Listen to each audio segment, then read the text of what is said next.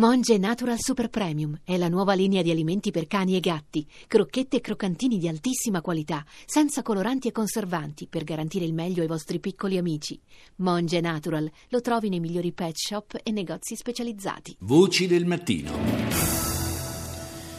Il cessate il fuoco in Ucraina non è mai stato rispettato integralmente. Negli ultimi giorni però si sono susseguiti segnali preoccupanti fino all'episodio più grave, quello di Marinka vicino a Donetsk, dove i combattimenti sono riesplosi e nel giro di poche ore hanno fatto almeno 26 morti. Ne parliamo con Marco Di Liddo, analista del Centro Studi Internazionali. Buongiorno. Buongiorno a lei e agli ascoltatori. Una situazione, quella in Ucraina, che si presta a varie letture. Come da prassi c'è stato lo scambio incrociato di accuse da parte di Kiev, da parte eh, di Mosca, su chi ha cominciato sostanzialmente, su chi sta eh, soffiando sul fuoco.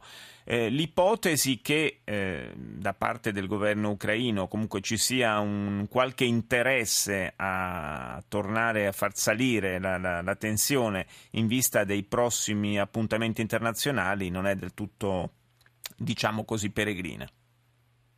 Beh, in questo momento il governo ucraino eh, vive una situazione molto particolare non ci dobbiamo dimenticare che l'Ucraina è un paese in guerra. È un paese in guerra, ha bisogno per sostenere la propria leadership e per sostenere il percorso politico che l'Ucraina sta sostenendo in questo momento eh, di una leva patriottica, ideologica e morale, tra virgolette, che possa motivare la popolazione a tutta una serie di sacrifici, a tutta una serie di misure difficili.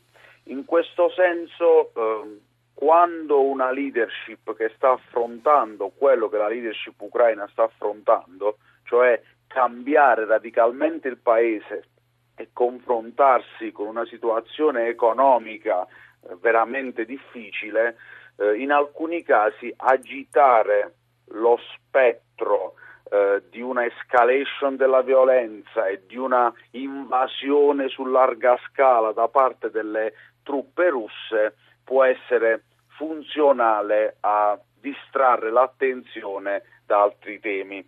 Però eh, non dobbiamo mai sottovalutare il fatto che ormai da più di un anno nel Donbass c'è una guerra e sono presenti eh, sotto forme che il diritto internazionale non riesce ad inquadrare all'interno dei propri schemi dei militari russi.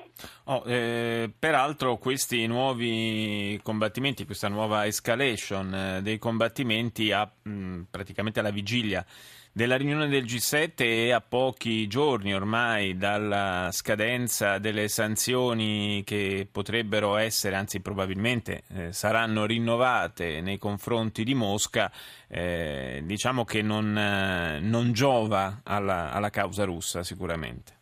No, assolutamente no, perché eh, ovviamente in una situazione estremamente complessa come quella che affronta Kiev, ehm, spesso mh, tutte le colpe delle difficoltà e dei fallimenti eh, che la nuova classe politica ucraina ha avuto in questo, in questo anno e mezzo ormai di transizione del post Euromaidan è stata attribuita a questa ingerenza russa, al comportamento meschino dei russi eh, e a tutte le forme di pressioni politiche, economiche e militari che il Cremlino eh, esercita.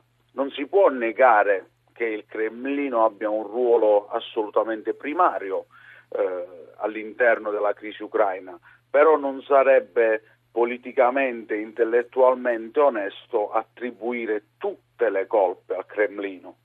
Ci sono dei problemi endemici, strutturali, naturali che Kiev sta affrontando e che sono purtroppo il costo sociale e economico di un paese che sta completamente rinnovando i propri quadri economici e politici e che nel contempo si deve confrontare con un malcontento sociale ehm, e con una parte della popolazione che non si riconosce sì. nel nuovo progetto politico e questo non è colpa dei russi, questo è un fenomeno interno ucraino. Certo, certo che casomai è stato cavalcato poi da, da, Mosca, ma è un fenomeno spontaneo.